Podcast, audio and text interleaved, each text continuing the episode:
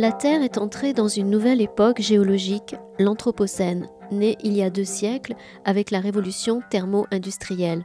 Cette situation inédite et mal prédictible questionne les certitudes de notre modernité, notre mode de développement, notre être collectif au monde. Le concept d'anthropocène est désormais un signe de ralliement entre scientifiques des diverses sciences du système Terre, chercheurs des humanités environnementales et acteurs des alternatives et des luttes socio-écologiques pour penser ensemble cet âge dans lequel l'humanité est devenue une force géologique majeure à l'origine d'une crise écologique globale et profonde. Comprendre ce qui nous arrive avec l'Anthropocène requiert de mobiliser conjointement tous les savoirs. C'est notamment pourquoi Christophe Bonneuil a lancé en octobre 2013 aux éditions du Seuil une nouvelle collection interdisciplinaire intitulée Anthropocène. Pour saluer les cinq ans de cette entreprise en écologie politique et scientifique, la librairie Ombre Blanche et les éditions du Seuil proposaient vendredi 18 janvier 2019 toute une journée en présence de Christophe Bonneuil et de certains des auteurs de la collection. Nous vous proposons d'écouter aujourd'hui la table ronde intitulée Le capitalisme peut-il ne pas faire dérailler la planète? Crime climatique, effondrement et stratégie de sortie de l'âge des fossiles avec Maxime Combe et Geneviève Azam et animé par Christophe Bonneuil. Avant que nous commencions, il y a encore une autre annonce qui nous a été demandé depuis Notre-Dame-des-Landes, en fait. Vous savez qu'actuellement, ils sont en train d'organiser euh, finalement la, victoire, c'est-à-dire l'utilisation des terres. Le Conseil général du département a euh, obtenu une quantité assez importante des terres qui étaient dédiées initialement à l'aéroport, mais il y a une part des terres, ces terres qui étaient occupées par la ZAD, que il serait urgent de racheter collectivement pour pouvoir euh, mettre en œuvre, un petit peu comme cela a été fait sur le Larzac d'ailleurs, hein, pour pouvoir mettre en œuvre justement des projets euh, d'agriculture ou d'artisanat alternatifs. Et donc, il y a un fonds de dotation qui a été créé, qui a été et qui doit être alimenté, qui a déjà été pas mal alimenté, Hier, à Notre-Dame-des-Landes, il y avait une réunion pour fêter, entre guillemets, l'anniversaire de l'abandon du projet de Notre-Dame-des-Landes. Ce fonds de dotation a été, euh, bien sûr, évoqué et lancé et accéléré. Alors, on nous demande de faire la publicité pour ce fonds de dotation. Et le site sur lequel on peut avoir toutes les informations sur ce fonds de dotation, pour lequel on peut, on peut acheter des parts en fait. Le voici, c'est La Terre en commun et le site c'est commun.eco. Et là, vous aurez tous les renseignements sur le fonds de dotation, comment participer si vous le souhaitez, comment suivre les projets qui vont pouvoir euh, s'élaborer sur ces terres mises en commun. Voilà, commun en singulier. Christophe est parrain du fonds de dotation et je suis, on est six parrains ou marraines, donc Christophe et moi je suis aussi marraine du fonds de dotation. Voilà. Ben merci. Donc, on est réunis pour répondre à la vaste question le capitalisme peut-il ne pas faire dérailler la planète? C'est peut-être un peu prétentieux, mais on fera ce qu'on pourra. On a avec nous donc euh, Maxime Combe, qui est économiste, journaliste euh, à Basta, militant altermondialiste, qui est auteur de ce livre qui est ici Sortons de l'âge des fossiles, manifeste pour la transition. Euh, et Geneviève Azam, qui est aussi économiste à l'origine, devenu euh, anti-économiciste peut-être, euh, je devrais dire, qui a longtemps été porte-parole de Attaque, qui est auteur aussi de, plusieurs livres, notamment le, temps du monde fini et L'âge de la fragilité ces dernières années au lien qui libère, un livre encore plus récemment sur l'actualité de la pensée de Simone Veil, et qui est une des auteurs du livre Crime climatique Stop, et je révèle un petit secret qui a un petit projet pour la collection Anthropocène euh, pour 2020 ou peut-être 2019.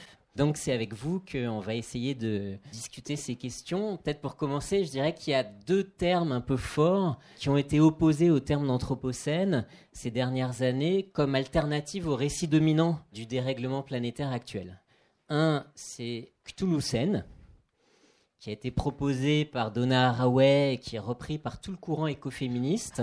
Toulouse, c'est une araignée Et donc c'est le refus d'attribuer à euh, notre nouvelle époque le nom des humains, qui serait donc une critique de l'anthropocentrisme, de la posture de puissance que nous aurions même à travers la façon dont, nous, nous, désignons l'époque qui est causée par notre impuissante puissance finalement. Donc c'est une, une, forme de dénonciation de ce qu'il peut y avoir de dominateur, de machiste, d'anthropocentrique dans cette appellation d'anthropocène, qui ouvre à toute une série de récits alternatifs écoféministes de qu'est-ce qu'il faut faire euh, pour sauver la planète et qui ne sont pas nécessairement les solutions euh, technoscientifiques euh, euh, proposées par les plus grands scientifiques promoteurs de la notion d'anthropocène.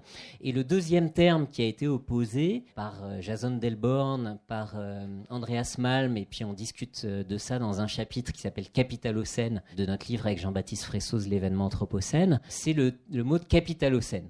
Et là, pareil, ce mot alternatif a une charge critique. Ça consiste à dire, c'est pas l'anthropos qui a bousillé la planète.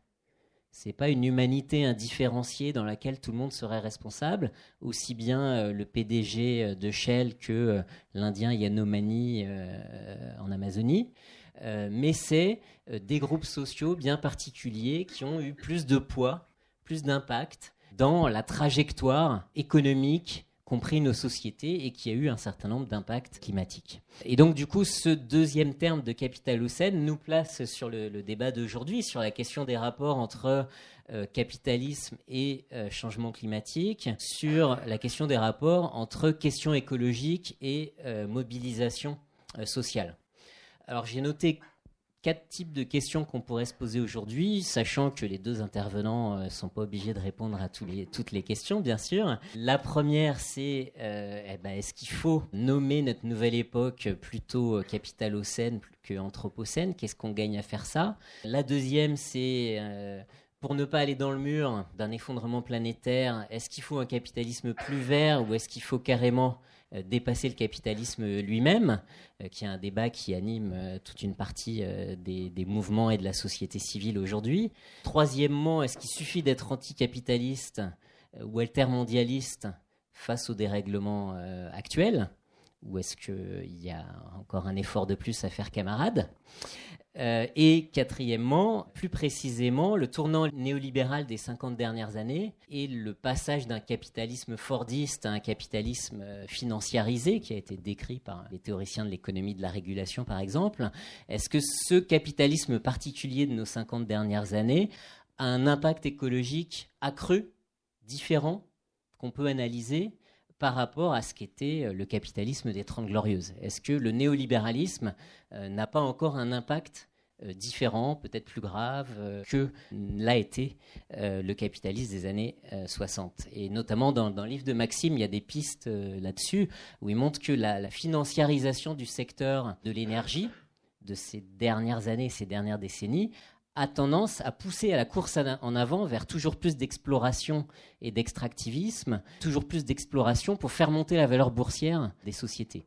Euh, et donc il peut y avoir, on parlait de boucle des rétroactions, d'une pensée systémique dans la notion d'effondrement euh, qui a été euh, vulgarisée dans le livre de Pablo Servigne et, Raphaël Stevens, où est-ce qu'il est, ici, comment tout peut s'effondrer, des phénomènes d'emballement, bah, il y a peut-être un phénomène d'emballement entre la financiarisation et des phénomènes écologiques euh, ou climatiques. Et donc, comment les, comment les penser? Voilà, alors j'ai ouvert un champ, un, paysage. Hein, on va certainement pas euh, tout euh, traiter aujourd'hui. Et je propose de commencer avec Geneviève. Alors, le livre dont je vais parler, à partir duquel je vais partir, c'est celui-ci, Crime climatique. Stop, l'appel de la société civile, qui a été écrit en amont de la conférence de Paris sur les, transformations climatiques, hein, sur la COP 21 à Paris en 2015. Il mobilise à la fois des scientifiques, des chercheurs, des activistes de toute la planète, puisqu'il s'agissait bien d'une rencontre internationale euh, qui avait lieu à Paris. Donc c'était un peu, un appel au secours ou une, une alerte. Hein. Je reviendrai sur la notion de crime climatique stop. Donc publié en 2015, avec des, acteurs internationaux. Cela tient aussi au fait que je vais encore employer Anthropocène Je dirais pourquoi je, l'emploie plutôt, moi, que capitalocène d'ailleurs, mais ça, on y, on reviendra.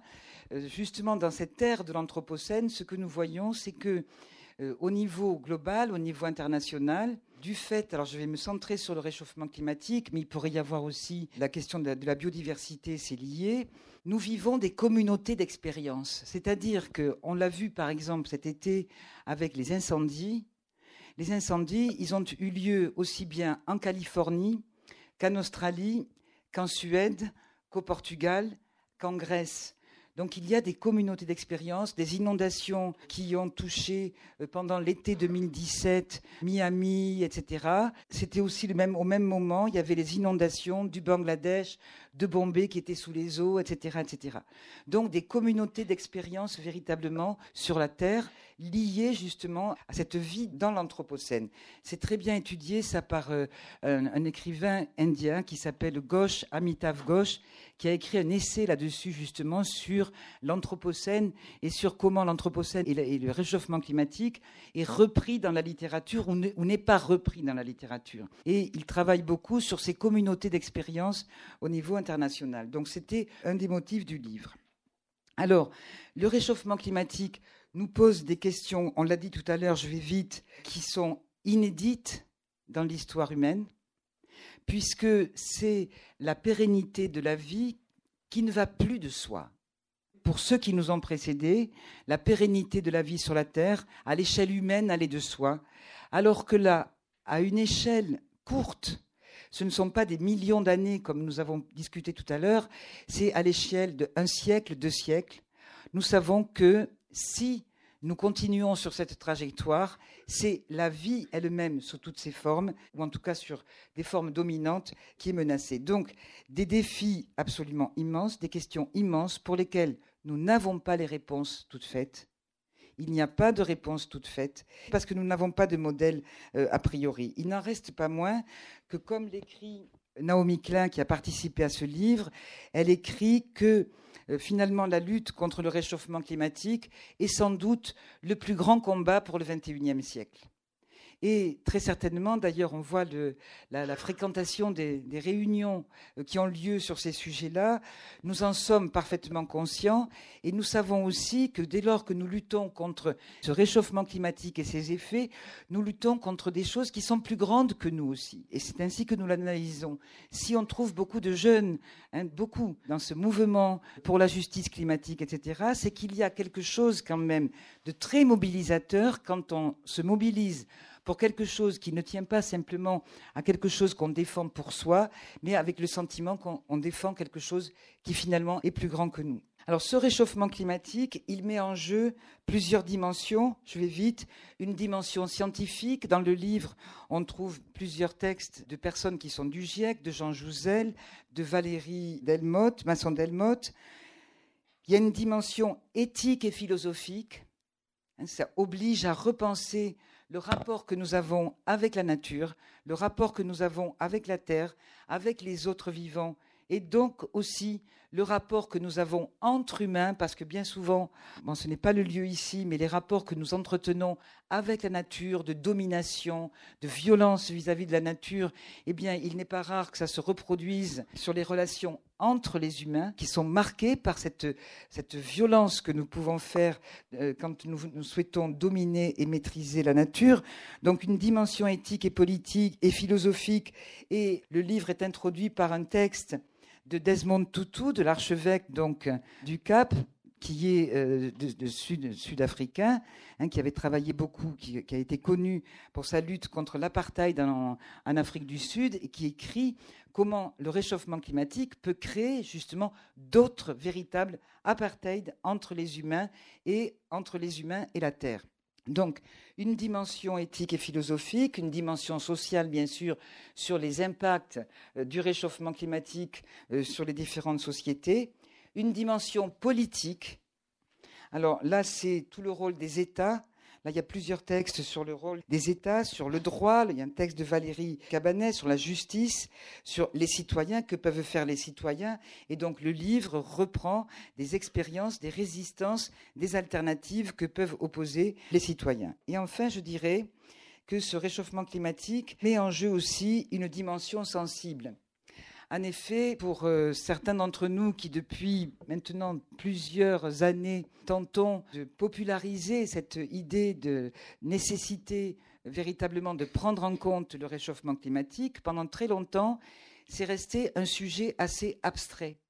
C'est-à-dire que ce sujet était dominé par les lanceurs d'alerte scientifiques qui ont fait un travail extraordinaire. Ils ont été des lanceurs d'alerte. Ils nous ont avertis de ce qui se passait. Mais du coup, le, réchauffement climatique est resté quelque chose d'abstrait, pas très incarné. Et aujourd'hui, on voit toute la dimension sensible du réchauffement climatique. Et c'est certainement parce qu'aujourd'hui, précisément, il y a cette dimension sensible, éprouvée, vécue du réchauffement climatique. Ce n'est pas la peine d'être dans un laboratoire aujourd'hui pour constater le réchauffement climatique. Si on regarde des photos des glaciers euh, dans les Pyrénées ou dans les Alpes à 15 ans d'intervalle, on voit la fonte des glaciers à l'œil nu sans appareillage scientifique. Donc il est ressenti ce réchauffement climatique et du coup il y a une conscience, une conscience qui, qui se construit à partir de ce vécu. La conscience ne peut pas se construire uniquement à partir des abstractions, dès lors qu'il n'y a pas ce rapport sensible au monde. Oui, ce rapport sensible, je pense que tout à l'heure, Pablo Servigne parlera aussi de, de ces sujets-là. Donc, voilà les dimensions de ce réchauffement climatique qui ont été abordées dans le livre. Alors pourquoi avons-nous parlé de crime climatique? Évidemment, ce titre est provocateur. Il est volontairement provocateur parce que pour nous, il s'est agi de mettre en avant les responsabilités dans le réchauffement climatique, justement pour rendre concret ce phénomène du réchauffement climatique. Parce que tant qu'on reste dans l'abstraction de tous responsables, quand on dit nous sommes tous responsables du réchauffement climatique, il n'y a pas de responsable. Nous sommes tous coupables, il y a une culpabilité collective, il n'y a pas de coupable.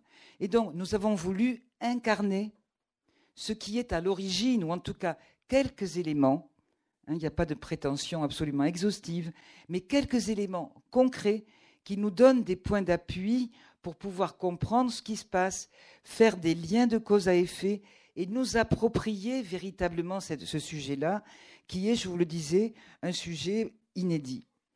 Et cette, cette volonté de pointer des responsabilités, il ne s'agit pas de pointer des responsables, ce n'est pas en termes de personnes, mais c'est de pointer des causes, pointer des responsabilités. Encore une fois, c'est pour qu'on puisse s'approprier ce qui sinon reste complètement abstrait. Et précisément dans un des discours, et qui est le discours dominant de l'Anthropocène, finalement, Christophe en a parlé tout à l'heure, il y a l'idée que l'humanité est devenue une force géologique. Ça, c'est juste. Hein, l'humanité, les humains, les activités humaines font que nous sommes devenus une force géologique. La question c'est, qu'est-ce que ce nous? Ce nous reste extrêmement abstrait. Ce nous, il n'est pas un plus un plus un plus un. Et donc, nous avons eu le souci, en intitulant le livre Crime climatique, de mettre à jour les responsabilités, de comment nous en sommes arrivés là.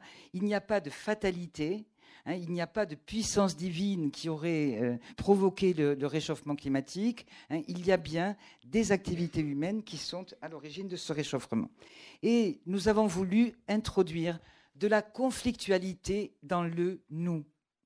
Nous ne pouvons pas penser notre action politique, notre action citoyenne sans conflictualité, dans un nous complètement général. Et donc, crime climatique, c'était aussi l'idée de réinjecter de la conflictualité là où on, aurait voulu avoir quelque chose de lisse, finalement, une humanité lisse, homogénéifiée, une terre complètement lisse et homogène.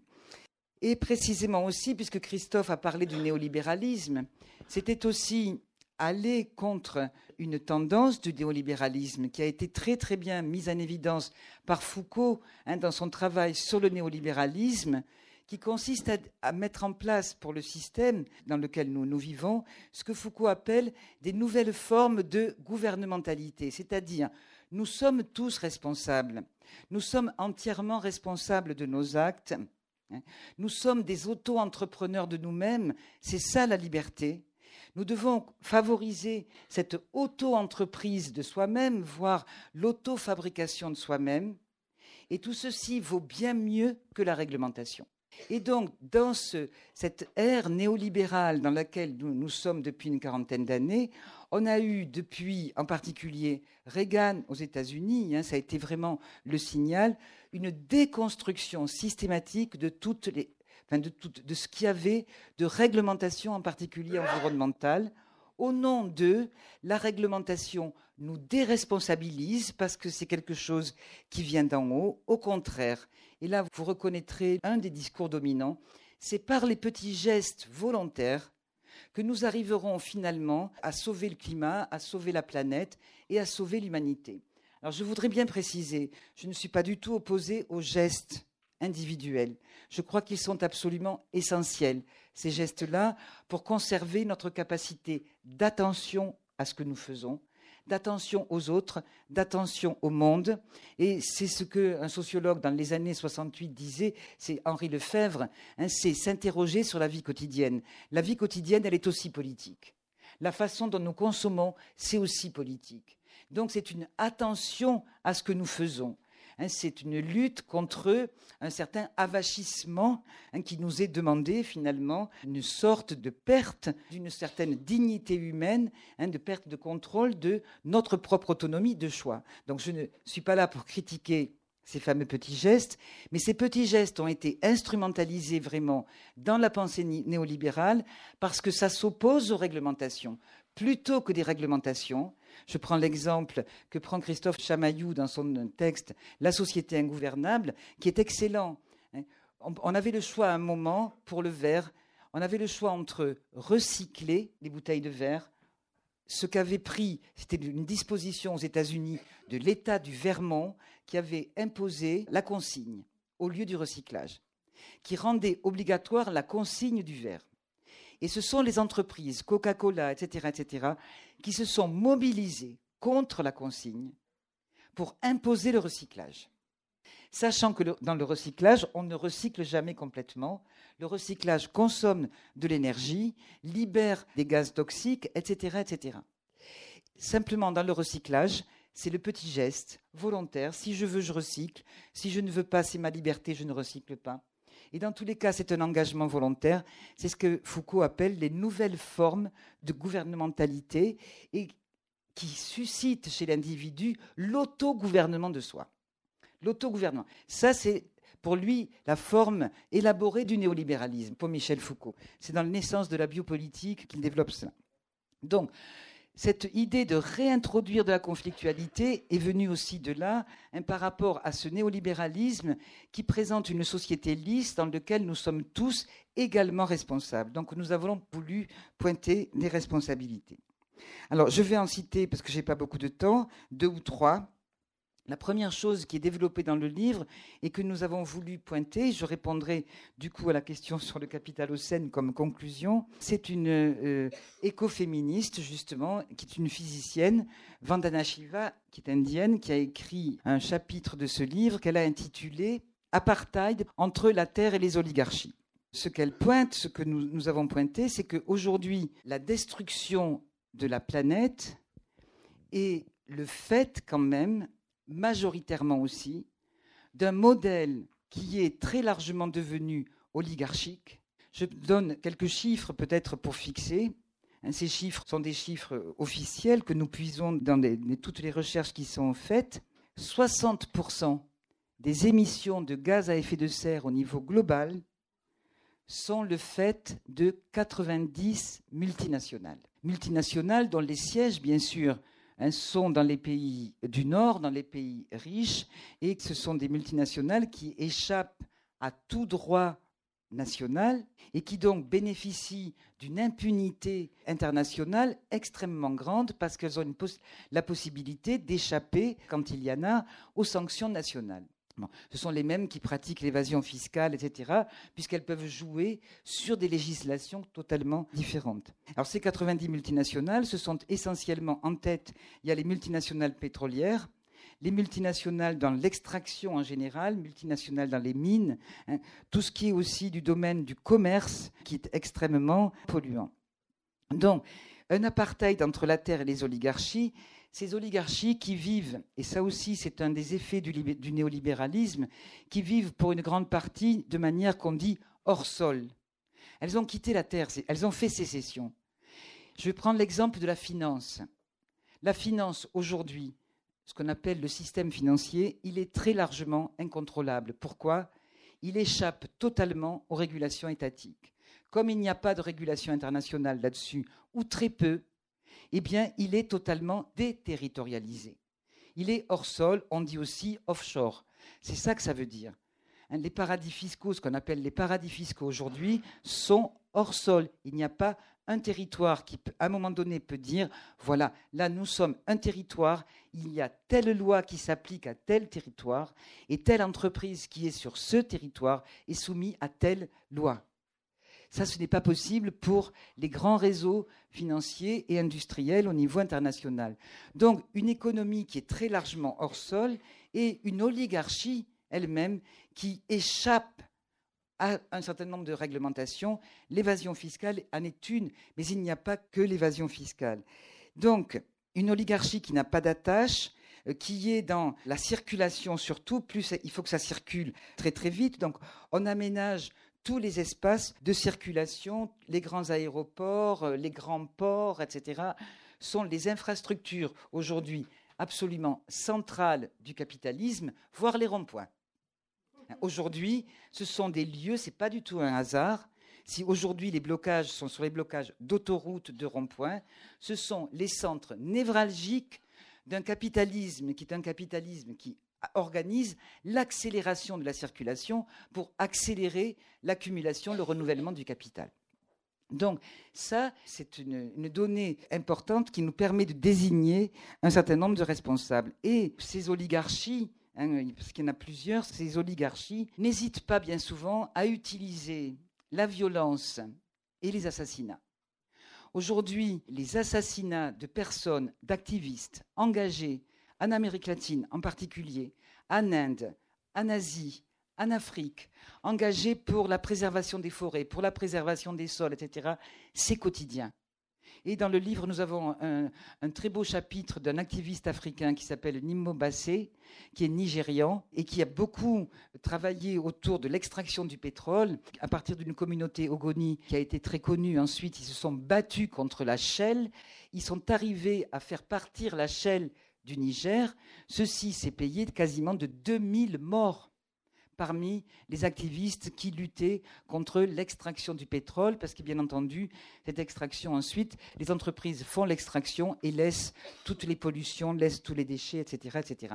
Et donc nous avons l'idée aussi, à travers cela, de ces oligarchies-là, d'une véritable dette écologique aujourd'hui de pays du Nord vis-à-vis -vis des pays du Sud. C'est l'héritage aussi du colonialisme. Certes, il y a des dettes financières, mais il y a aussi une dette écologique très forte. Donc, nous ne sommes pas tous responsables et concernant le réchauffement climatique, aujourd'hui, nous sommes tous impactés. Les ouragans touchent aussi les États-Unis, je l'ai dit tout à l'heure. Euh, la Californie, qui est le centre sans doute, qui est un des États du monde les plus riches quand même, hein. c'est la huitième puissance mondiale, la Californie est elle-même impactée par le, réchauffement climatique, avec la sécheresse, etc., etc., il n'en reste pas moins que ce sont les pays les plus pauvres, bien souvent, et les catégories sociales les plus pauvres dans ces pays-là, qui sont directement touchés par les effets du réchauffement climatique. Pour conclure, je prends un autre exemple. C'est le cas des réfugiés climatiques, ce qu'on appelle les réfugiés climatiques. Maxime en parlera, je pense. Il y a un article aussi dans le livre là-dessus. Nous savons que ces réfugiés climatiques sont de plus en plus nombreux et seront de plus en plus nombreux. Ils font partie de toutes les migrations que nous avons aujourd'hui sur notre Terre. Ces migrations climatiques, bon, on les agite beaucoup dans nos sociétés, elles font peur. En fait, les migrants climatiques sont essentiellement des migrants dans des pays du Sud actuellement, en Afrique, en Asie, et ce sont des migrations sur des distances assez courtes. Ça veut dire qu'ils migrent à l'intérieur même de leurs propres frontières. Donc aujourd'hui, nous avons des pays du Sud, des pays souvent relativement pauvres, des pays démunis, qui en plus ont à gérer ces questions de migration qui peuvent déstabiliser des régions entières, régions déjà très fragilisées. Les migrants climatiques, pour l'instant, bon, certains peuvent venir en Europe ou aux États-Unis. Le Pentagone, ça inquiète beaucoup. Il y a un rapport spécial du Pentagone sur comment faire par rapport aux réfugiés climatiques. Mais pour l'instant, ce sont surtout des migrations internes, à l'intérieur des, des territoires, ce qui déstabilise ces sociétés et qui leur fait peser encore plus les effets d'un réchauffement climatique dont ils ne sont pas responsables. Mais ils en subissent les effets.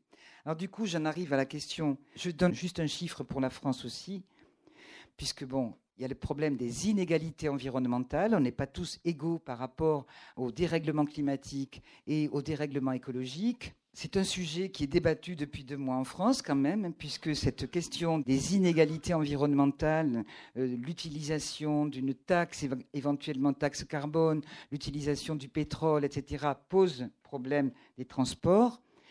Si on regarde les chiffres qui sont publiés par l'INSEE, l'impact des 10% les plus riches de France et les 10% les plus pauvres, l'impact euh, des 10% en termes d'émissions de gaz à effet de serre l'impact des 10% les plus riches est trois fois plus important que les 10% les plus pauvres. Donc là aussi, il n'y a pas une responsabilité qui serait indifférenciée. Donc nous avons à penser, bien entendu, les questions d'égalité et les questions de justice, de liberté, bien sûr, mais cette question de la justice est vraiment au centre. C'est en ce sens que nous avons parlé de crimes climatiques. Après, nous pourrons y revenir dans le débat si vous voulez. Pour répondre à la question de, Christophe, oui, bien évidemment, si nous regardons euh, ce qui se passe depuis le capitalisme industriel, je dirais, depuis la fin du XVIIIe siècle, ou avant euh, le capitalisme qu'on a appelé commercial, qui s'est accompagné de la colonisation, etc., oui, il y a une responsabilité particulière d'un modèle qui a mis comme objectif premier et je ne parle pas du profil. Un modèle qui ne peut survivre que par une accumulation infinie du capital. Le capital dans le capitalisme ne peut pas rester inactif. Le capital doit se valoriser. Le capitalisme, disait Marx, et il avait raison, il ne peut pas être stationnaire. Hein, c'est l'origine de la croissance. Hein, on appelle ça croissance, euh, on appelait ça accumulation du capital, mais c'est la croissance. La croissance doit s'auto-alimenter. Et donc, en ce sens-là, du fait de ce projet-là, effectivement, et de la recherche du profit, etc., il y a une responsabilité particulière d'un modèle. Mais je trouve que, je réponds très vite, hein, il est réducteur de parler uniquement de capitalocène. Parce que j'ai pointé le capitalisme industriel. Ce qui me paraît, mais c'est aussi discutable, ce qui me paraît en revanche beaucoup plus central, c'est une conception industrielle du monde c'est la société industrielle qu'on a pu retrouver aussi bien dans le capitalisme que dans les expériences qu'on a appelées socialistes.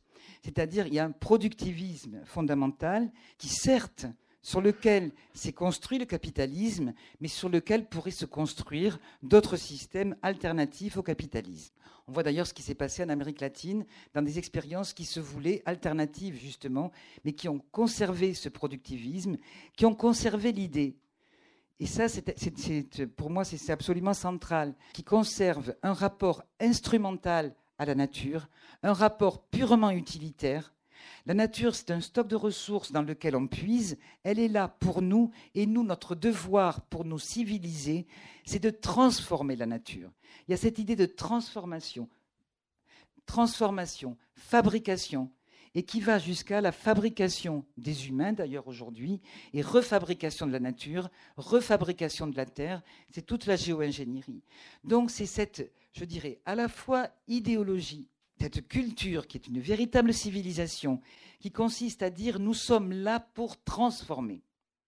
Nous sommes là pour transformer, nous avons une nature qui nous a été donnée, notre devoir d'humain pour nous hausser, pour nous civiliser, c'est de transformer, de fabriquer, de fabriquer toujours plus. Et plus nous fabriquons, plus nous nous civilisons, plus nous nous développons, plus nous sommes développés. Les sous-développés, ce sont ceux qui fabriquent peu, qui transforment peu. Alors que, aujourd'hui, sans doute, et ce sera ma, ma conclusion, ce que nous enseigne peut-être l'Anthropocène, c'est que plutôt que de désirer toujours transformer la nature, toujours désirer de fabriquer du nouveau, euh, émerge dans tout ce mouvement pour la justice climatique, tous ces mouvements euh, sociaux nouveaux, l'idée davantage de, pas de préservation, obligatoirement, il y a l'idée de préservation, mais il y a l'idée de prendre soin de ce qui nous a été donné. La nature, nous ne l'avons pas fabriquée. Il y a un don premier, euh, ce n'est pas nous qui en sommes les maîtres, nous ne l'avons pas fabriqué. Ce qui a été dit tout à l'heure, c'est qu'en plus, et à mieux peut-être, parce que ça nous remet à notre place, la nature, elle déborde, et elle nous déborde. Et du fait du réchauffement climatique, elle nous déborde de toutes parts à tel point que nous prenons conscience aujourd'hui que ces débordements-là, nous ne pouvons pas les maîtriser. Il y a une part inhumaine de la nature aussi, mais pas inhumaine au sens de méchant, à humaine, qui n'appartient pas au domaine de l'humain. Et notre projet de vouloir absolument humaniser toute la Terre, l'anthropologiser totalement, l'humaniser totalement, je crois que c'est ça qui est en crise aujourd'hui, parce que nous sommes confrontés à notre impuissance. Aujourd'hui, quand des, quand des ouragans se déchaînent avec des vents à 300 km/h, on ne peut pas les maîtriser. Ils sont immaîtrisables, ces vents-là. Aujourd'hui, nous avons inventé des technologies, le nucléaire, que nous ne maîtrisons pas. Nous ne savons que faire des déchets nucléaires que nous continuons à produire puisque nous continuons à produire de l'énergie nucléaire. Et nous ne savons qu'en faire. Et nous n'avons pas la solution pour, déjà même pour démanteler les centrales nucléaires, nous n'avons pas la solution pour les déchets nucléaires. Et ça, c'est sans doute peut-être l'occasion pour nous d'un sursaut. C'est ce qu'imprime, je crois, beaucoup de, réflexions qui sont contenues dans, ce livre. Excusez-moi, Christophe, je pense que j'ai un peu débordé. Je n'ai pas répondu à Capitalocène. Une phrase. Je crois que Capitalocène, pour moi, veut dire oui, le capitalisme, il y a une responsabilité du système. Mais quand j'ai dit ça, je dis bon, il faut sortir du capitalisme. OK. Où est la sortie? Par où on commence? Et je préfère beaucoup, et de loin, l'approche que, développe John Holloway, qui est un philosophe, sociologue, je dirais. Il ne reprend pas cette, cette idée de sortir du capitalisme, il dit ce que nous pourrions faire qui est à notre portée, tout de suite, c'est de arrêter de le fabriquer. Et c'est un peu différent, parce que ça, c'est à notre portée. Arrêter par nos actions, collectives ou individuelles, de fabriquer, de faire perdurer un modèle qui effectivement nous conduit dans le mur. Et ça, c'est à notre portée. Sortir du capitalisme, c'est souvent un peu incantatoire. C'est en ce sens que je ne me retrouve pas complètement dans cette notion de capitalocène. Directement la parole à Maxime Combe.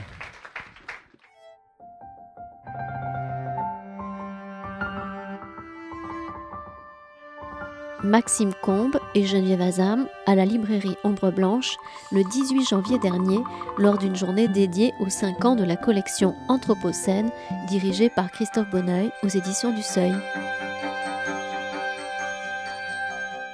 Bonsoir à tout le monde.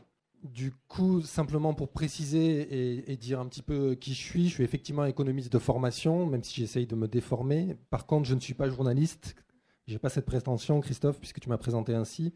J'ai effectivement un blog sur Mediapart et je contribue au site d'information Basta, mais le journalisme est une profession, un métier à part entière et je n'ai pas cette prétention-là. Pour répondre à, ces questions qui sont posées avec des mots qui, moi, m'intimident plus qu'ils ne m'aident à avancer et à introduire une discussion, je dirais que pour moi, l'important est moins de savoir si on est dans le capitalocène et si euh, il faut euh, tout de suite penser, réfléchir par des grands outils intellectuels tels que le capitalisme, le néolibéralisme, que de regarder dans la situation dans laquelle on est. Et donc on va dire dans une approche qui est plus inspirée de l'éducation populaire classique, qui est de regarder la situation dans laquelle nous vivons et d'essayer d'en appréhender les différentes composantes. Et donc du coup, même si euh, j'ai partage plein de choses qui peuvent être dites sur euh, le capitalocène, l'anthropocène, ce qui vient d'être dit à partir de John Holloway. Moi, mon approche est plutôt de partir euh, de ce qui est aujourd'hui la réalité du réchauffement climatique, de ce qui est la réalité des négociations internationales sur le réchauffement climatique que j'étais amené à suivre depuis ces dix dernières années pour Attaque France, de voir quels sont aujourd'hui les freins et les, les pièges qui sont devant nous en matière de lutte contre les dérèglements climatiques et d'essayer donc de partir de ces faits-là pour en voir quelles leçons en tirer et surtout par quel bout prendre cette question pour essayer d'inverser la tendance, euh, d'opérer des ruptures, qu'il y ait des choses qui soient transformées de façon un peu, un peu sérieuse et un peu fondamentale. Le livre, donc du coup que, j'ai publié dans la collection Anthropocène, qui s'appelle Sortir donc de l'âge des fossiles, manifeste pour la transition, a été publié quasiment au même moment, puisqu'on les a écrits et coordonnés ensemble que le livre Crime climatique Stop.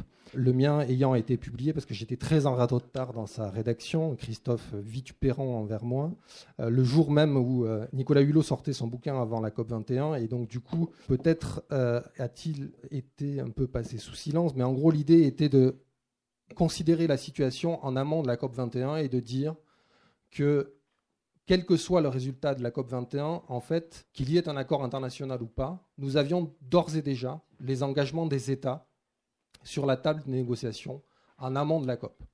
Et nous savions d'ores et déjà, avant même la COP21, avant même que l'accord de Paris ne soit finalisé, que nous étions sur une trajectoire complètement incompatible avec les objectifs qui avaient été fixés par la communauté internationale des 2 degrés et puis à l'accord de Paris des 1 degré et nous avions même des éléments encore plus tangibles, encore plus prenant. On était à 23 ans de négociations sur le réchauffement climatique et les émissions de gaz à effet de serre avaient augmenté de 60% en 23 ans. Et depuis, nous sommes à plus 70% d'augmentation des émissions de gaz à effet de serre en 25 ans de négociations sur le réchauffement climatique.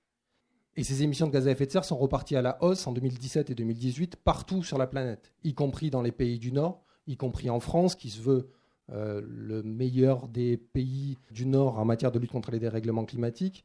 Et donc, du coup, la question que je cherchais à travailler à travers ce bouquin, c'est pourquoi nous avons finalement euh, cette dichotomie entre les discours sur le réchauffement climatique, devenu la priorité numéro un de l'ensemble, finalement, sauf quelques-uns à l'époque, aujourd'hui ils sont un petit peu plus nombreux en responsabilité, devenu la priorité numéro un de l'ensemble des élites économiques, politiques et qui dirigent la planète alors que la réalité nous indiquait tout le contraire. Cette situation euh, m'a conduit à organiser le bouquin en, dix étapes et en disant qu'il y avait un principe des 3D, qu'il fallait d'abord déverrouiller la transition euh, climatique avant même qu'elle puisse être déclenchée. Et qu'il y avait toute une série euh, d'écueils à soulever et à traiter de manière sérieuse si on voulait imaginer une possible résolution de la crise climatique telle qu'elle se présente à nous. Le premier de ces éléments, c'est de regarder comment est traitée la question climatique à l'échelle internationale. Quand vous prenez les négociations qui sont menées depuis 1992, maintenant donc 26 ans de négociations, à aucun moment, aucun pays, aucune institution internationale n'a jamais proposé de réguler, réduire, limiter, contraindre ou interdire l'exploitation des énergies fossiles. Cette option-là, n'a jamais été de l'ordre des négociations sur le réchauffement climatique. Alors que nous savons que 80% des émissions de gaz à effet de serre, qui sont donc à l'origine du réchauffement climatique, sont issues de la combustion des énergies fossiles.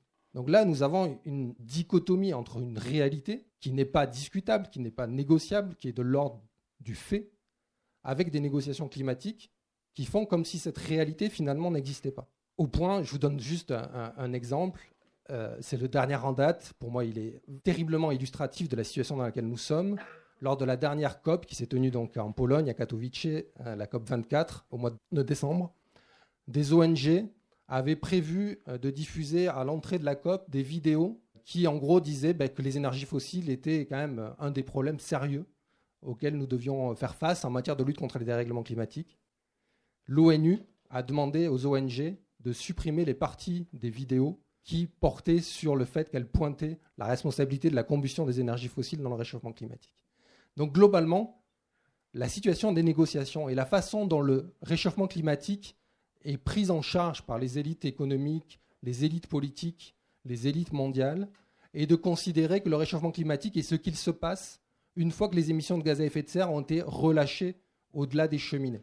Une fois qu'elles sont relâchées dans l'atmosphère, là on peut regarder. Mais par contre, regardez ce qui se passe avant la cheminée, avant la combustion des énergies fossiles en elles-mêmes, avant l'émission des gaz à effet de serre en elles-mêmes. C'est-à-dire regarder la combustion des énergies fossiles, Regardez quels sont les modes d'approvisionnement énergétique de notre système économique, qui est donc une fabuleuse machine à réchauffer la planète. Ça, c'est pas de l'ordre de la négociation, c'est pas de l'ordre de la discussion. Et je vais essayer de vous en donner quelques exemples. Ou d'une certaine manière, c'est un peu comme si vous, vous étiez devant votre cuisinière avec une casserole qui est en train de bouillir et que vous réunissiez tout le quartier pour faire une assemblée générale sur comment on évite la catastrophe, mais qu'il y ait une chose qui ne soit pas de l'ordre de la discussion, c'est de réduire le feu sous la casserole. Donc à un moment donné, vous voyez bien qu'il y a une limite à essayer de tenir le couvercle. C'est un peu problématique. Dans le bouquin, donc dans la partie déverrouiller la transition, qui sont finalement essayer de travailler cette question économie-climat, un des éléments que j'essaye d'apporter, c'est de regarder quels sont les liens entre le monde de la finance et euh, la question énergétique. Et vous avez une réalité toute simple. C'est que si au lendemain de l'accord de Paris, qui fixe donc pour objectif un degré et demi ou deux degrés, ce qu'on sait traduire en objectif de combustion d'énergie fossile. La traduction simple, c'est de considérer que 80% des réserves telles qu'elles existent aujourd'hui ne doivent pas être extraites, pris globalement pour l'ensemble des hydrocarbures. Au lendemain de la COP 21, si vous avez Total, Shell, Exxon, BP et toutes les autres, mais y compris les Saudi Aramco pour euh, l'Arabie Saoudite et, les autres euh, entreprises d'exploitation euh, liées au pétro-État, décider réellement et aller devant leurs actionnaires ou devant leurs investisseurs ou devant leur propre État en disant ben, très bien, nous avons compris le message de l'accord de Paris, nous n'allons pas extraire 80% de nos énergies fossiles des réserves dont nous disposons, et nous allons étaler ça et planifier ça sur les 15 prochaines années. Ceci générerait, à partir du moment où ce serait exprimé, la plus grave crise financière auquel nous n'ayons jamais été confrontés. Parce que la valorisation boursière de ces entreprises-là est basée sur le fait qu'elles puissent extraire et exploiter un niveau constant ou en légère augmentation, année après année, d'énergie fossile il leur est strictement impossible, du simple fonctionnement du système financier aujourd'hui, d'annoncer devant leurs actionnaires qu'ils ne vont pas exploiter les réserves dont ils disposent. Et ceci, on le sait par l'exemple. C'est-à-dire que certaines de ces entreprises pétrolières avaient surévalué leurs réserves pour différentes raisons ces 15 dernières années. Et confrontés à la réalité, ils ont été obligés un jour de revenir devant une assemblée générale d'actionnaires et de dire en fait, nous avons surévalué de 10, 15, 20%. Dans l'instant, leur valorisation boursière a perdu 10, la, la, moitié de ce qui était évoqué en survalorisation. Et donc, du coup, vous avez bien là un objectif, je ne vais pas expliciter plus, mais premier, c'est-à-dire qu'il n'y aura pas de transition énergétique qui soit à la hauteur du défi climatique s'il n'y a pas de définanciarisation du secteur de l'énergie. Et donc cette définanciarisation, elle passe par des exigences relativement simples. C'est qu'à un moment donné, effectivement, il faut reprendre le contrôle sur Total, reprendre le contrôle sur l'ensemble des acteurs qui aujourd'hui en fait sont ceux qui définissent la politique énergétique mondiale que sont les multinationales de l'énergie. Et là, nous avons différentes options, certaines qui pourraient être caractérisées d'anticapitalistes, d'autres non, et qu'il faut discuter du point de vue de cet objectif-là, de mon point de vue. C'est-à-dire du point de vue de l'objectif de la transition écologique et de la résolution de la crise climatique, plus que du point de vue de l'anticapitalisme ou pas. Et on pourra revenir précisément sur quelles sont les options qui nous sont à nous. Le deuxième exemple que je donne, c'est la relation du climat avec le commerce international. Là aussi, un exemple simple. L'ensemble des émissions de gaz à effet de serre qui sont liées au commerce international, des biens qui sont échangés à travers la planète, mais également l'ensemble des émissions de gaz à effet de serre qui sont issues de l'aviation civile, c'est-à-dire quand nous prenons l'avion d'un pays à un autre, ne sont pas couvertes par l'accord de Paris. Ces émissions de gaz à effet de serre, elles représentent grosso modo les émissions de l'Allemagne et de la Corée du Sud réunies. 5, 6, 7% on a du mal à les évaluer. En croissance exponentielle, l'aviation a prévu d'augmenter ses émissions de gaz à effet de serre de plus de 150 à 400% selon les plans d'ici 15 à 20 ans. Ces émissions de gaz à effet de serre ne sont pas couvertes par l'accord de Paris parce qu'il a été décidé dans ces négociations qu'on ne pouvait pas attribuer ces émissions de gaz à effet de serre à un pays en particulier. Et que donc si on ne peut pas les attribuer au pays producteur, au pays par lequel passent les avions ou les bateaux, ou au pays où sont consommés les biens finaux, eh bien on les attribuait à personne et donc ça restait sous le radar. Des gens se sont battus, nous en avons fait partie, pour que ce soit inclus dans l'accord de Paris. Ça n'a pas été possible. Et ce n'est toujours pas le cas aujourd'hui. Ça, c'est donc une réalité du commerce international. la deuxième réalité des relations entre commerce et climat est qu'en fait, cette discussion de faut-il accroître le commerce international dans une période de lutte contre les réchauffements climatiques ou de protection de l'environnement d'une manière plus générale est un, élément de discussion en fait présent dans les instances internationales depuis 40 ans, depuis Stockholm. Je ne vais pas faire la généalogie, je la fais un petit peu dans le bouquin, dans les deux d'ailleurs. Mais grosso modo, il a été décidé, notamment sous la pression de l'OCDE et donc l'ensemble des pays riches, de développer une théorie qui n'a finalement que peu de fondements théoriques en elle-même et absolument pas du point de vue empirique, qui est de considérer qu'il finalement il n'y avait pas d'incompatibilité entre l'accroissement du commerce international et la lutte contre les dérèglements climatiques. Et même, il y a des formules dans la Convention 4 des Nations Unies sur le réchauffement climatique, mais dans toute une série de traités internationaux, où il est globalement dit que, et notamment dans le cadre des négociations, les États peuvent prendre des mesures en matière de lutte contre les dérèglements climatiques.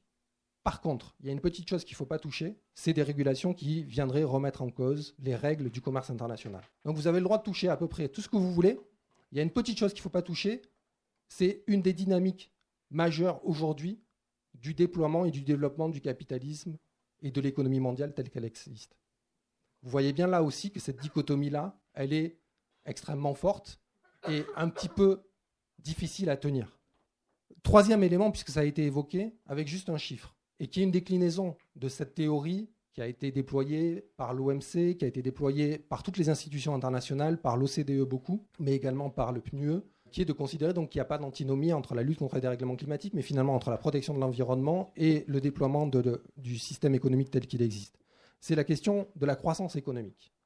On n'a pas énormément de données, mais il y a des études qui ont tenté d'essayer de voir quel était le lien empirique, statistique, entre un point de croissance de PIB, donc quand vous avez un point de PIB supplémentaire, qu'est-ce que ça signifie en termes d'émissions de gaz à effet de serre? Et moi, l'étude que j'utilise, et globalement, on le retrouve y compris de point de vue empirique sur ces dernières années, c'est que globalement, quand on a un point d'augmentation de PIB, on a 0,7 points d'augmentation des émissions de gaz à effet de serre. Donc globalement, la croissance économique, aujourd'hui, est antinomique avec une réduction des émissions de gaz à effet de serre. Et ça, c'est un point factuel, une statistique, une donnée qui est présente. Et donc, du coup, pour répondre à la question, est-ce que le capitalisme est aujourd'hui en je ne sais plus comment elle était posée, antinomique avec la lutte contre les dérèglements climatiques ou euh, le capitalisme peut-il ne pas faire dérailler la planète? J'ai pas envie de répondre à la question, mais simplement si à un moment donné, il faut définanciariser le secteur de l'énergie. Il faut remettre en cause les logiques qui prédominent à l'accroissement du commerce international. Et finalement aussi questionner la croissance même qui est le moteur du capitalisme tel qu'il existe aujourd'hui. Est-ce qu'il faut encore poser la question de cette façon-là? Mais pour moi, ce qui est le plus important, c'est finalement pas de répondre à la question, c'est d'essayer d'amener dans le débat public ce qui est aujourd'hui de l'ordre du non négociable. C'est-à-dire que la croissance économique est de l'ordre du non négociable si on écoute les élites économiques et politiques. La financiarisation de l'énergie, la financiarisation des multinationales, et on va le voir la semaine prochaine avec Davos, mais également le sommet d'Emmanuel Macron à, à Versailles quand il va recevoir 150 multinationales, n'est pas de l'ordre du négociable. L'accroissement du commerce international n'est pas de l'ordre du négociable c'est à nous de faire en sorte que ça devienne un élément de négociation, de conflictualité, de discussion au cœur de la discussion générale sur le réchauffement climatique. Il n'est pas raisonnable aujourd'hui de discuter réchauffement climatique sans discuter de la croissance économique, sans discuter de la financiarisation du secteur de l'énergie et de l'économie dans son ensemble, et sans discuter du commerce international et des règles qui l'organisent et qui organisent l'économie mondiale.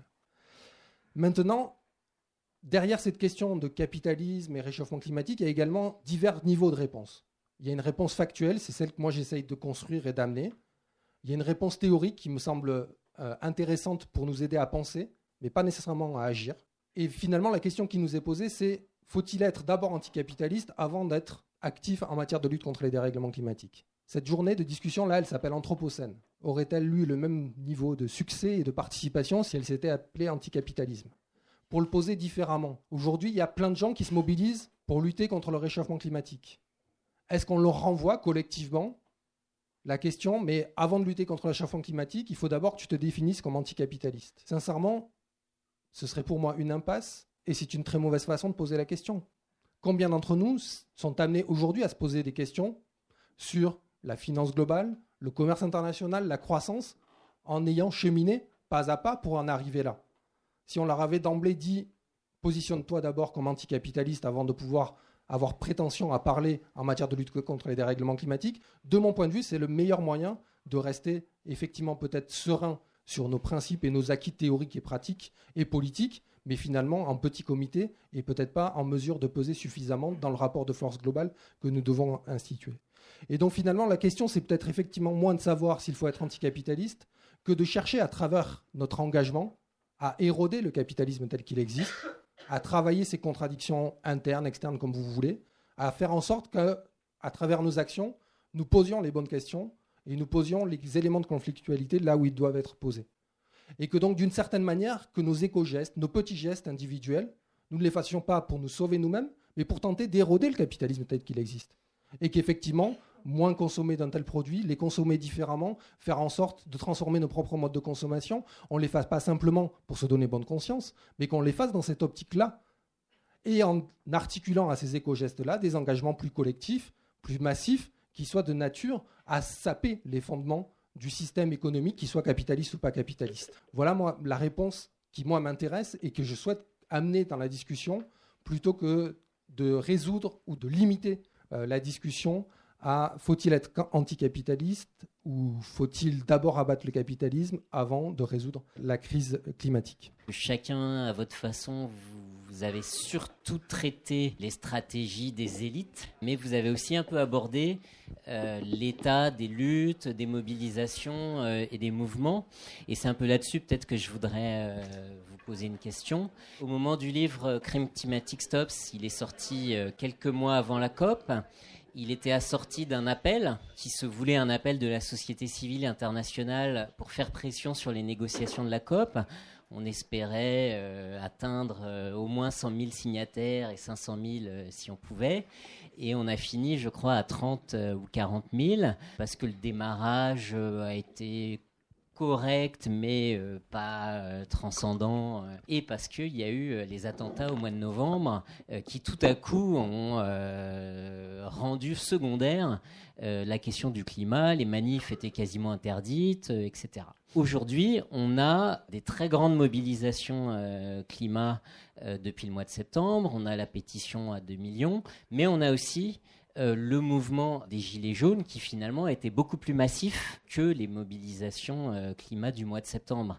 Et du coup, j'aurais envie de vous, poser la question de votre analyse de l'état des mobilisations climat et de leur rapport avec les, revendications ou les, les questions qui sont posées par le mouvement euh, des Gilets jaunes. Est-ce que c'est des mouvements antagoniques Jusqu'où? Est-ce qu'ils peuvent être convergents et à quelles conditions et autour de quelles revendications, à votre avis, euh, il pourrait y avoir ce type de convergence?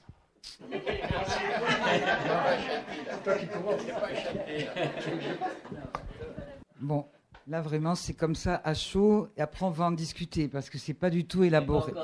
C'est pas élaboré. Ce que nous avons quand même discuté déjà plus ou moins collectivement, c'est que cette euh, apparition de la lutte des gilets jaunes est sans doute le symptôme d'un changement d'époque. Je ne sais pas si on dit époque, ère, etc. Et que c'est peut-être le début d'un certain type de lutte. Ce n'est pas obligatoirement ce que nous attendions. Ce n'est pas obligatoirement parti de là où nous souhaitions. Euh, ce matin, il y avait Bruno Latour qui était sur France Inter et qui a été, de ce point de vue-là, assez, je trouve, assez excellent.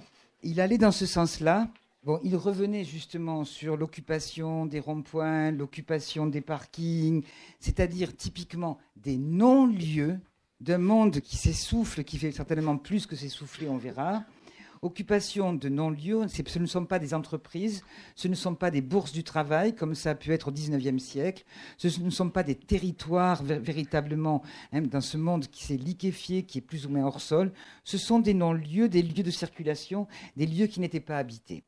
Et c'est quand même parti, ce mouvement, je ne vais pas le décortiquer plus, hein, c'est parti du refus de la taxe sur les carburants. Si on remonte donc, ça pose la question du transport et donc de la voiture et donc du système énergétique qui soutient le système des transports.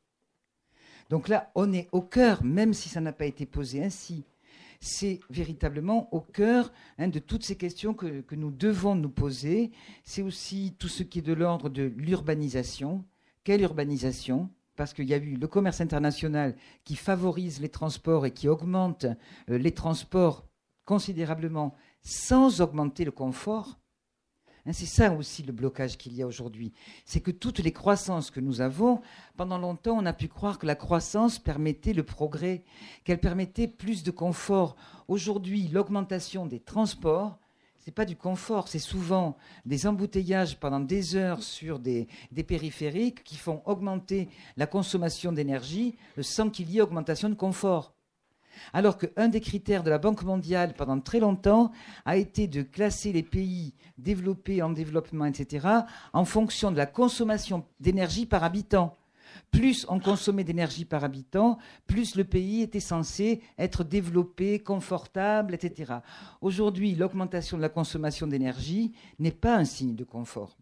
Bien. Donc, derrière ce refus hein, de la taxe sur les transports et le refus de l'inégalité environnementale, parce que ce qu'a mis en exergue finalement ce mouvement, on ne va pas discuter, je ne pense pas des méthodes, de, tout ce qu'on peut y mettre, mais sont apparues dans le débat public des questions qui avaient été très largement enfouies, des gens qui sont contraints d'utiliser la voiture. Ce n'est pas un choix de liberté, tiens, je prends ma voiture pour aller me promener. La voiture a souvent longtemps été assimilée à la liberté.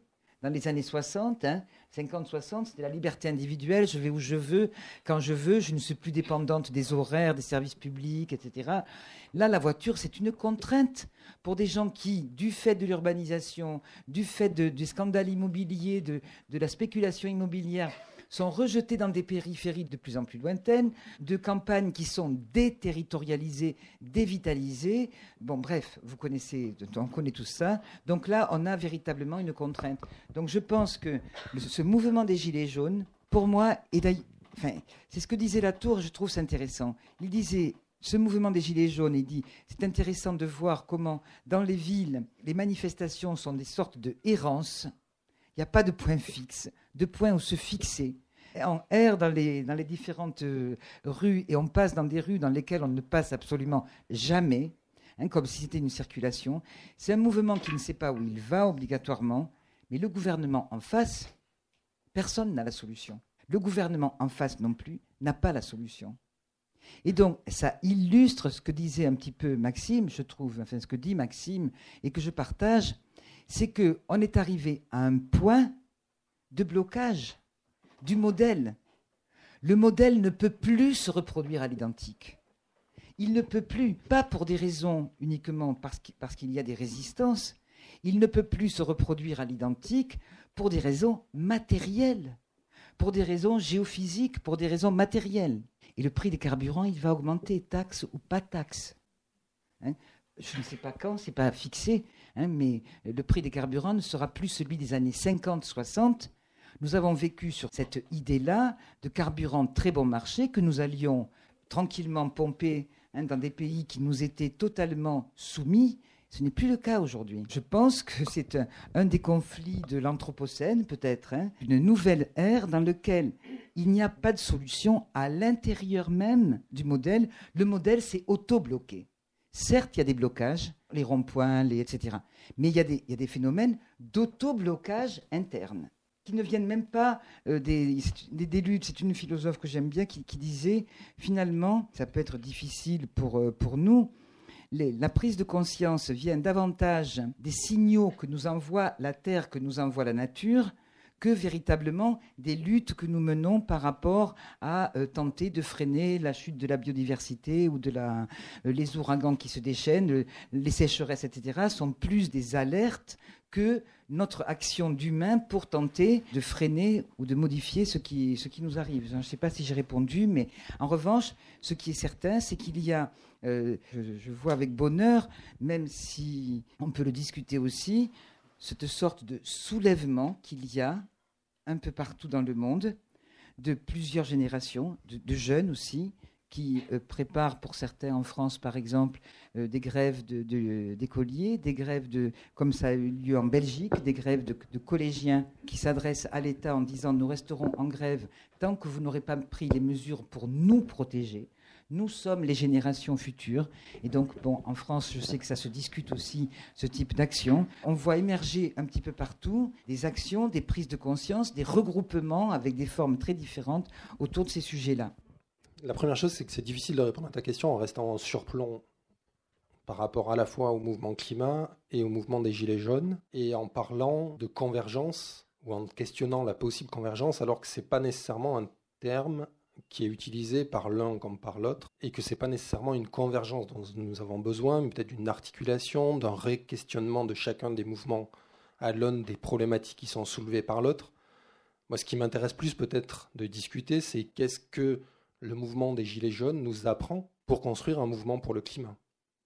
Et d'une certaine façon, quelles sont les limites aujourd'hui du mouvement pour le climat qui doivent également nous interroger sur qu'est-ce qu'on est en mesure, organisation déjà organisée, enfin déjà constituée, ou collectif citoyen, qu'est-ce que nous sommes en mesure de mettre à disposition du mouvement des Gilets jaunes ou d'un mouvement plus général de la société civile pour reprendre le contrôle sur notre avenir, sur nos vies, sur l'économie, euh, sur la société. Et donc, du coup, plutôt d'essayer d'être euh, humble et de ne pas poser euh, la question de l'existence de ces mouvements avec une vision un peu classique qui serait de réunissons-nous, trouvons le quartier général, définissons les éléments de convergence, les premières revendications communes, et c'est ainsi que nous construirons euh, le mouvement qui va permettre de renverser le système ou l'amender, de renverser le gouvernement ou je ne sais quoi.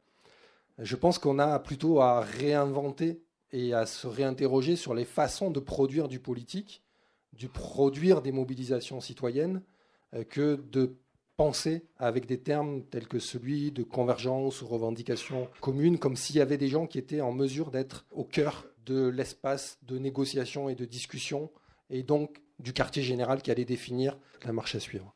C'est d'une certaine façon l'inorganisation du mouvement qui a fait sa force, et donc c'est effectivement. Non, non, non, mais oui, peut-être, et en même temps, ce n'est pas une inorganisation, c'est une organisation différente qui s'appuie sur d'autres registres et qui va s'organiser de façon différente ou pas. Et, finalement, la question qui nous est posée, c'est comment nous essayons d'alimenter euh, ce débat-là, mais en étant également conscient de la réalité et des difficultés face auxquelles nous sommes. Il y a aujourd'hui des travaux euh, qui ont été faits par des euh, chercheurs en sciences politiques, en sociologie, sur le mouvement des Gilets jaunes pour voir quelles étaient leurs préoccupations, quelles étaient leurs priorités. On ne peut pas dire que la question écologique ou la question climatique arrivent en haut des priorités. Euh, de la même manière, quand on regarde les cahiers de doléances, on ne peut pas dire que la question écologique ou que la question climatique arrivent en haut des priorités. Et pourtant, la lutte contre les inégalités, la lutte contre le pouvoir que sont accaparés les élites, les multinationales, les acteurs économiques et financiers, c'est au cœur ou doit être au cœur de la construction d'un mouvement climat ou de nos revendications ou de nos exigences en matière de lutte contre les dérèglements euh, climatiques. Donc moi, je n'ai pas envie de répondre en surplomb sur comment il faut faire, mais plutôt essayer de pointer les difficultés face auxquelles nous sommes confrontés et éventuellement aussi quelques idées et quelques propositions. Quand vous regardez aujourd'hui la façon dont le grand débat national est cadré euh, du point de vue de la transition écologique, c'est-à-dire si vous lisez le questionnaire qui a été mis en ligne par le gouvernement, c'est exceptionnel de ce que ça signifie, de ce que les élites ont compris ou veulent nous faire comprendre de la transition écologique. Leur questionnaire est centré sur des engagements individuels. Qu'est-ce que vous êtes prêt à changer dans votre mode de vie? Qu'est-ce que vous êtes prêt à payer comme taxe? Qu'est-ce que vous êtes prêt finalement à avoir ou ne pas avoir du point de vue euh, des services publics? Est-il question à un moment donné du commerce international dans ce questionnaire? Non. Est-il question à un moment donné de l'avenir de ces grandes firmes énergétiques qui finalement décident de la politique énergétique à notre place? Non. Est-il question même, d'un point de vue strictement de la fiscalité écologique, de taxer plus les pollueurs industriels qui ne le sont pas aujourd'hui ou qui sont très largement exonérés? Non. Pourtant, Total paye en matière de taxe carbone bien moins que ce que vous payez quand vous allez à la pompe si vous avez un véhicule ou quand vous avez une chaudière au fioul quand vous remplissez votre cuve. Et bien moins, c'est pas un petit peu moins. Sur l'année 2017, c'est 3 à 6 fois moins en termes de prix de la tonne de carbone qu'ils ont payé, quand ils ont payé. Et pour l'ensemble des raffineries françaises, ils n'ont payé que dans 20%, 20 de leurs émissions de gaz à effet de serre. Donc, le principe du pollueur-payeur, avec lequel on nous a bassinés depuis des années, il est appliqué aux ménages et aux individus, mais il n'est pas appliqué aux grands groupes industriels. Peut-être qu'une des revendications simples qui nous permettrait effectivement de construire des ponts, des discussions et des discussions locales, c'est aujourd'hui d'être en accord sur quelque chose de simple et de dire qu'il ne va pas y avoir un seul industriel qui paye moins de taxes carbone que ce qu'un ménage est amené à payer quand il fait le plan. C'est une proposition que nous avons faite. Et ça permet plein de choses. Ça permet de dire que oui, peut-être on a besoin de fiscalité écologique dans le futur. Ça permet également de dire que le problème ne vient peut-être pas des comportements individuels, mais du modèle économique et des multinationales qui conduisent à ce que ces modèles deviennent euh, finalement non négociables. Et ça permet de pointer l'incurie ou les limites des décideurs politiques qui ont appliqué ce principe du pollueur-payeur qui serait par ailleurs non négociable qu'à une seule petite partie des acteurs économiques que nous sommes censés être devenus toutes et tous. Voilà. Là, peut-être qu'on a un mode et un espace de communicabilité, de communication, de discussion entre gens qui viennent plutôt du mouvement climat et ceux qui viennent plus à travers une mobilisation gilet jaune. Ayons ces discussions sur tous les ronds-points de France. Là, peut-être qu'on pourra utile. En tout cas, nous, attaque, c'est une des propositions qu'on met sur la table. Est-ce que ça construit une convergence? J'en sais rien. Est-ce que ça ouvre des débats qui ne sont pas sur la table et que le gouvernement ne veut pas ouvrir? Clairement. Faisons pareil sur le commerce international, faisons pareil sur l'avenir de Total, faisons pareil sur notre avenir énergétique. Et là, nous aurons avancé, je pense, collectivement. Merci. On va commencer par les interventions, les questions. Il y a quelqu'un qui levait le doigt depuis longtemps tout au fond. Oui, bonjour, merci pour vos interventions. Je voulais réagir directement à ce que vous avez dit. Euh, je ne peux pas m'empêcher de trouver dommage euh, ce que je ressens de vos interventions, qui je trouve c'est encore une incitation à rester à distance du mouvement des Gilets jaunes, à rester à distance de, gens qui euh, se mobilisent parce qu'ils ils ont été relégués en zone rurale ou en zone périurbaine, qu'on culpabilise de rouler, de polluer ils nous expliquent que c'est débile, qu'ils ne peuvent pas faire autrement. On est rationnellement d'accord, vous l'avez dit. Ils s'organisent pour euh, lutter et nuire à tous les individus que vous avez euh, ciblés dans votre discours. Moi, pour la première fois, euh, j'ai participé dimanche au, blocage des camions du péage de Sesquières au nord de Toulouse. Bon, vous n'êtes peut-être pas Toulouse, donc vous voyez peut-être pas trop, mais les gens voient ici. De 21h30 à 10h, on, est, on, a, commencé, on était 250, on a bloqué à peu près 800 camions. On laissait passer les voitures, on a bloqué à peu près 800 camions, on a mis le gros bordel, on a paralysé tout le, périphérique. Et c'était assez euh, grandiose, je dirais. Enfin, moi, humainement, j'ai adoré euh, l'ambiance, la, coopération pour euh, faire la circulation entre les camions et les voitures, s'assurer que personne ne passe, transporter les palettes, les pneus. Enfin, j'ai vraiment découvert quelque chose de, de super. Et en fait, ça s'est arrêté, non pas parce qu'on a été délogé par des CRS ou les flics, mais parce que simplement, ben, on a commencé à 250 et les gens, à un moment, eh ben, ils ont envie de dormir. Moi, le premier, enfin, on est fatigué, on a besoin de, manger. Et on n'avait pas été relayé. Il n'y avait personne pour euh, nous relayer derrière nous, continuer le blocage. Ben, au final, à un moment, les gens partent et le, routier, ben, il déplace les pneus, il déplace les palettes et ça reprend. Et le capitalisme reprend. Et euh, à l'échelle de Toulouse, là, mais en plus, on avait, y avait, il y avait une coordination avec d'autres villes, à Narbonne, à Pamiers, à Carcassonne, à Bordeaux. C'est un peu pareil partout la vie reprend son cours et tout le processus dont vous avez parlé depuis le début de l'après-midi euh, reprend son cours. Je trouve un peu dommage. Euh, ah vraiment, l'idée, ce serait d'abord, je trouve, il y a des groupes Facebook. C'est pas difficile de se mettre au courant de ce qui se passe. Surtout, je vous encourage tous et j'aimerais que vous encouragiez et j'aimerais que Pablo Servigne après réagisse à ça aussi après parce que je voudrais pas reprendre le micro. J'aimerais que vous encouragiez les gens ici à venir rencontrer les Gilets jaunes et à venir faire ces actions de blocage. On a parlé des péages, mais il y a eu des actions à la raffinerie de l'Espinasse, et il y a eu des actions au Leclerc, euh, au Carrefour. Et toutes ces choses-là, on y repense. On pense aussi à la grève, mais c'est plus compliqué. Toutes ces actions-là, on y repense. Ça s'inscrit dans ce dont vous parliez. Et donc, je, voilà, j'attendrai de votre part un peu plus de, de allez-y, tentez. Et euh, après, la construction et les revendications, c'est dans un second temps. Quoi. Si je peux prendre une incise de, de 10 secondes, levant une ambiguïté. Il n'y a pas du tout de mise à distance de notre part par rapport au mouvement des Gilets jaunes. Nous, nous faisons partie d'une organisation, Attaque France, qui, dès le début décembre, fin novembre, a appelé sous des formats déterminés, nos militants, nos sympathisants, à rejoindre et à soutenir le mouvement des Gilets jaunes selon les modalités qu'ils devaient eux-mêmes définir, c'est-à-dire qu'on n'est pas là pour dire précisément comment ça devrait se passer. Et notre organisation ne cesse de continuer à le faire et de se réjouir par ailleurs qu'il y ait de plus en plus d'actions qui soient tournées sur Amazon, sur euh, les points centraux du capitalisme tel qu'il fonctionne aujourd'hui et tout ça. Donc voilà, cette mise à distance, peut-être qu'elle était audible dans ce qu'on exprime, mais dans ce qu'on essaie de faire, dans notre engagement, à travers notre engagement dans l'attaque, ce n'est pas du tout notre euh, message politique. Moi, je ne vais pas parler des Gilets jaunes. Je ne sais pas ce que je vais dire exactement, mais je vais dire qu'il y a 50, il y a 50 ans que je fais le constat que vous faites. Alors, je suis un peu vieux. On en est encore au constat. Même les Gilets jaunes en sont même pas au constat. Par contre, ce que je veux dire par rapport à ça, c'est qu'il y a un paradoxe entre la solidarité et la liberté. On est dans une société individuelle notre culture nous a amenés vers la liberté. Or, la solidarité chez les humains, c'est quelque chose d'animal, qui tient au, corps et au cœur. Pourquoi? Parce que depuis le début de l'humanité, on était obligé d'être solidaire. Parce que sur l'extérieur, si on n'était pas solidaire, on était bouffé. Aujourd'hui, si on n'est pas solidaire, on s'en fout, on n'est pas bouffé. Donc on n'a pas besoin d'être solidaire. Être individualiste, ça nous suffit. Ce qu'on ne sait pas, c'est que cette liberté, lui, le néolibéralisme, il a complètement euh, squatté.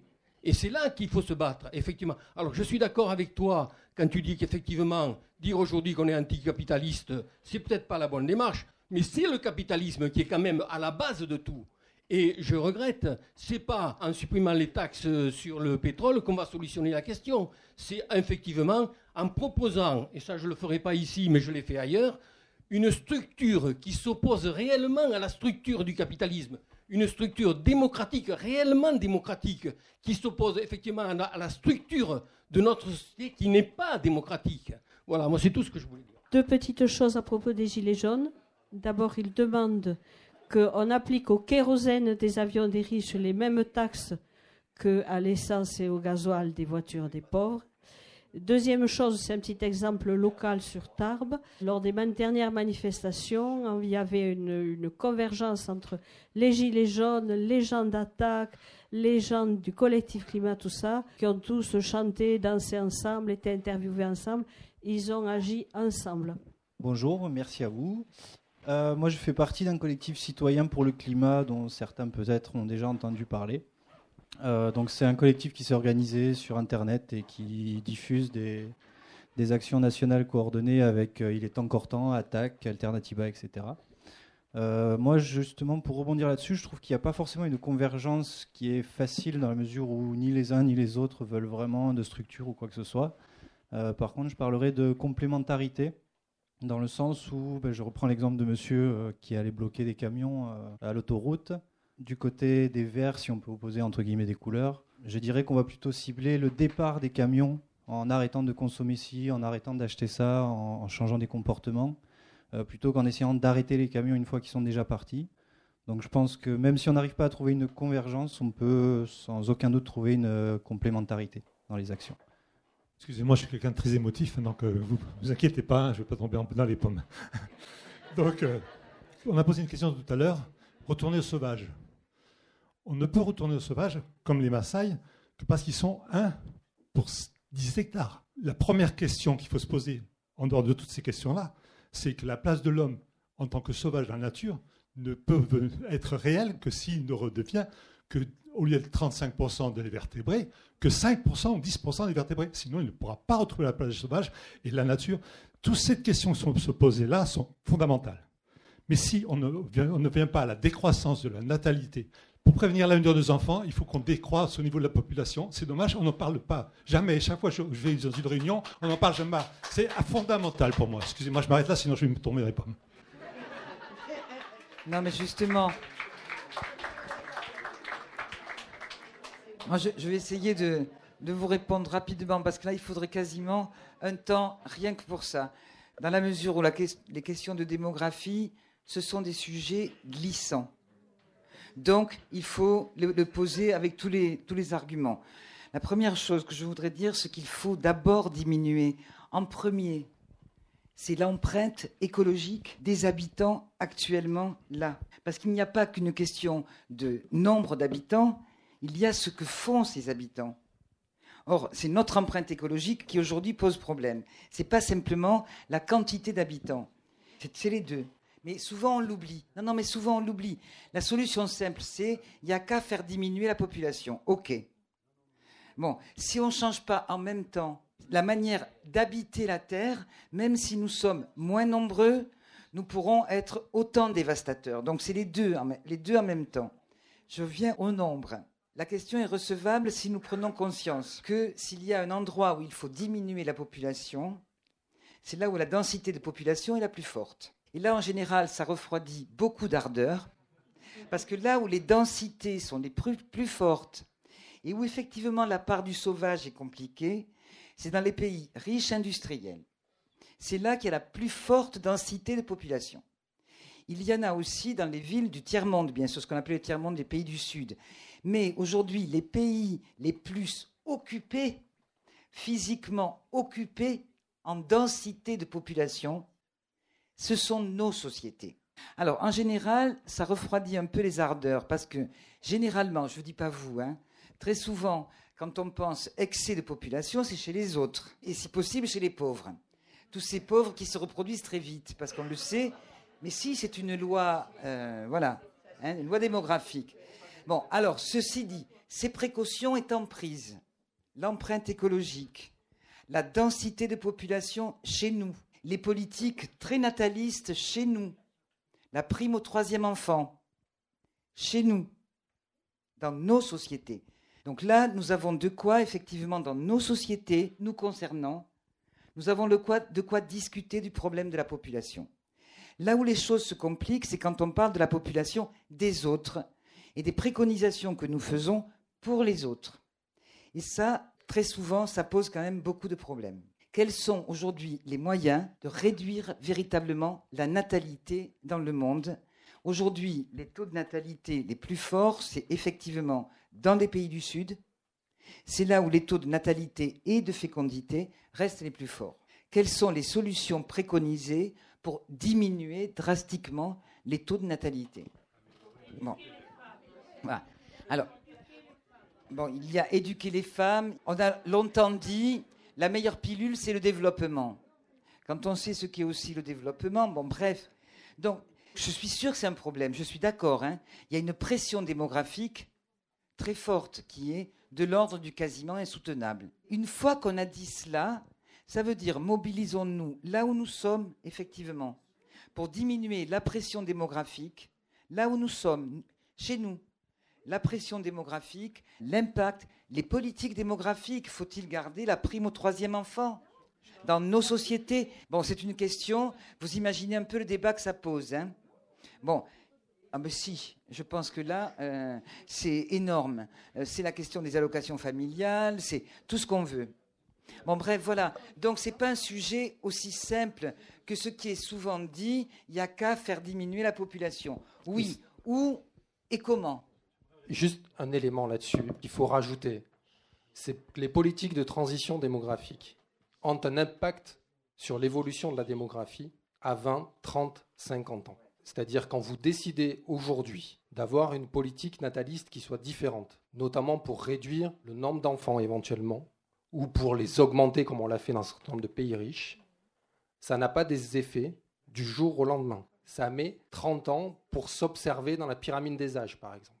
Du coup, la discussion sur les politiques démographiques doivent aussi tenir compte de cela. Et de ce point de vue-là, si on prend la gravité de la crise climatique à laquelle nous sommes confrontés, où il faut des transformations extrêmement profondes, à 5 ans, 10 ans, 15 ans maximum, avec des réductions drastiques d'émissions de gaz à effet de serre, il y a une, une, politique de transition démographique qui est absolument efficace. C'est d'éradiquer le 1,4 milliard de riches sur la planète. Moi, je veux bien qu'on en discute. Mais nous sommes toutes et toutes parties prenantes de ce 1,4 milliard dans la salle. Je ne sais pas comment faire. Je veux bien qu'on en discute, mais je préconiserais plutôt d'essayer d'agir sur effectivement notre empreinte écologique et de réduire les incitations à ce qu'effectivement les augmentations de population persistent dans nos propres pays. Cette semaine-ci, les données de l'INSEE ont été rendues publiques sur la population française et vous avez vu comment ça a été titré partout dans le pays. La population française augmente moins vite cette année qu'elle n'avait augmenté l'année dernière. Et ce qui est considéré comme un problème. Et par ailleurs, pour toute une série d'éléments qui sont constitutifs de notre modèle social, de la façon dont la répartition et la transmission euh, des, et les aides sociales, la façon dont elles sont construites et tout cela, est par ailleurs un problème à long terme si on va effectivement euh, sur une décroissance constante et importante du nombre d'enfants en France et que notre système social n'est pas résilient à une telle évolution. Donc on a, on a, oui, oui, tout à fait. Donc on a tout à fait des questions à se poser ici et maintenant. Mais simplement, n'oublions jamais que les politiques démographiques ou qui visent à transformer un système démographique d'un pays, sauf à ce qu'elle soit autoritaire et extrêmement problématique du point de vue de notre propre existence, ont des effets à moyen et long terme. Je n'ai pas dit qu'il fallait empêcher, qu'il fallait pas agir sur la démographie, simplement en tenir compte. Simplement, ces questions-là, la dernière fois qu'elles ont été amenées dans le débat public de manière forte, c'est Nicolas Sarkozy qui, au nom de cela, a considéré et a amené dans le débat en disant qu'en gros, le problème que nous, nous faisons face, c'était l'accroissement de la population dans les pays du Sud. Ce que nous disons ici, c'est pas qu'il ne faut pas agir sur les politiques démographiques, c'est qu'à un moment donné, il faut savoir qu'est-ce qu'on peut toucher, qu'est-ce qu'on peut faire évoluer et dans quelle échelle de temps.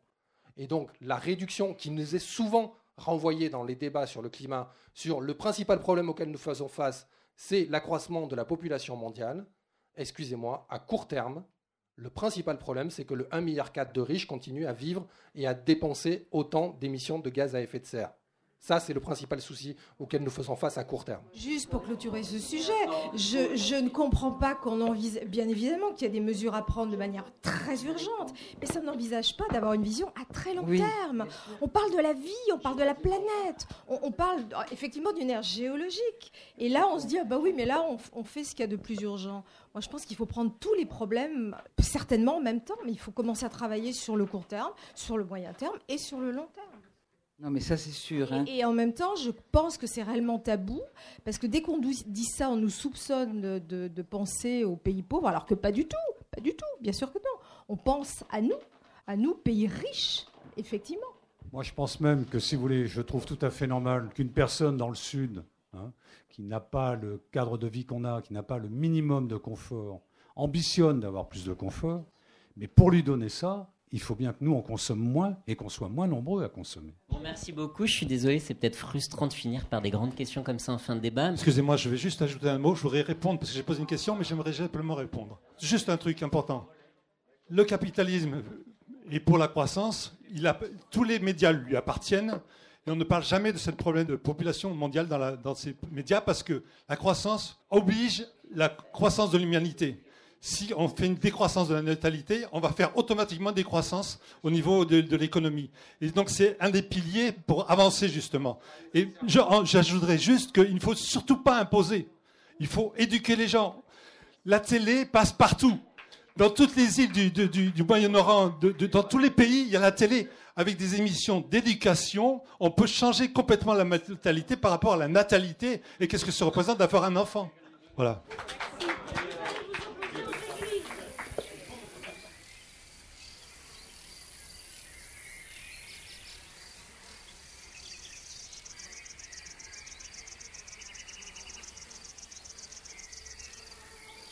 Vous venez d'écouter un débat enregistré à la librairie Ombre Blanche vendredi 18 janvier 2019 et animé par Christophe Bonneuil, directeur de la collection Anthropocène aux éditions du Seuil, avec Maxime Combe et Geneviève Azam.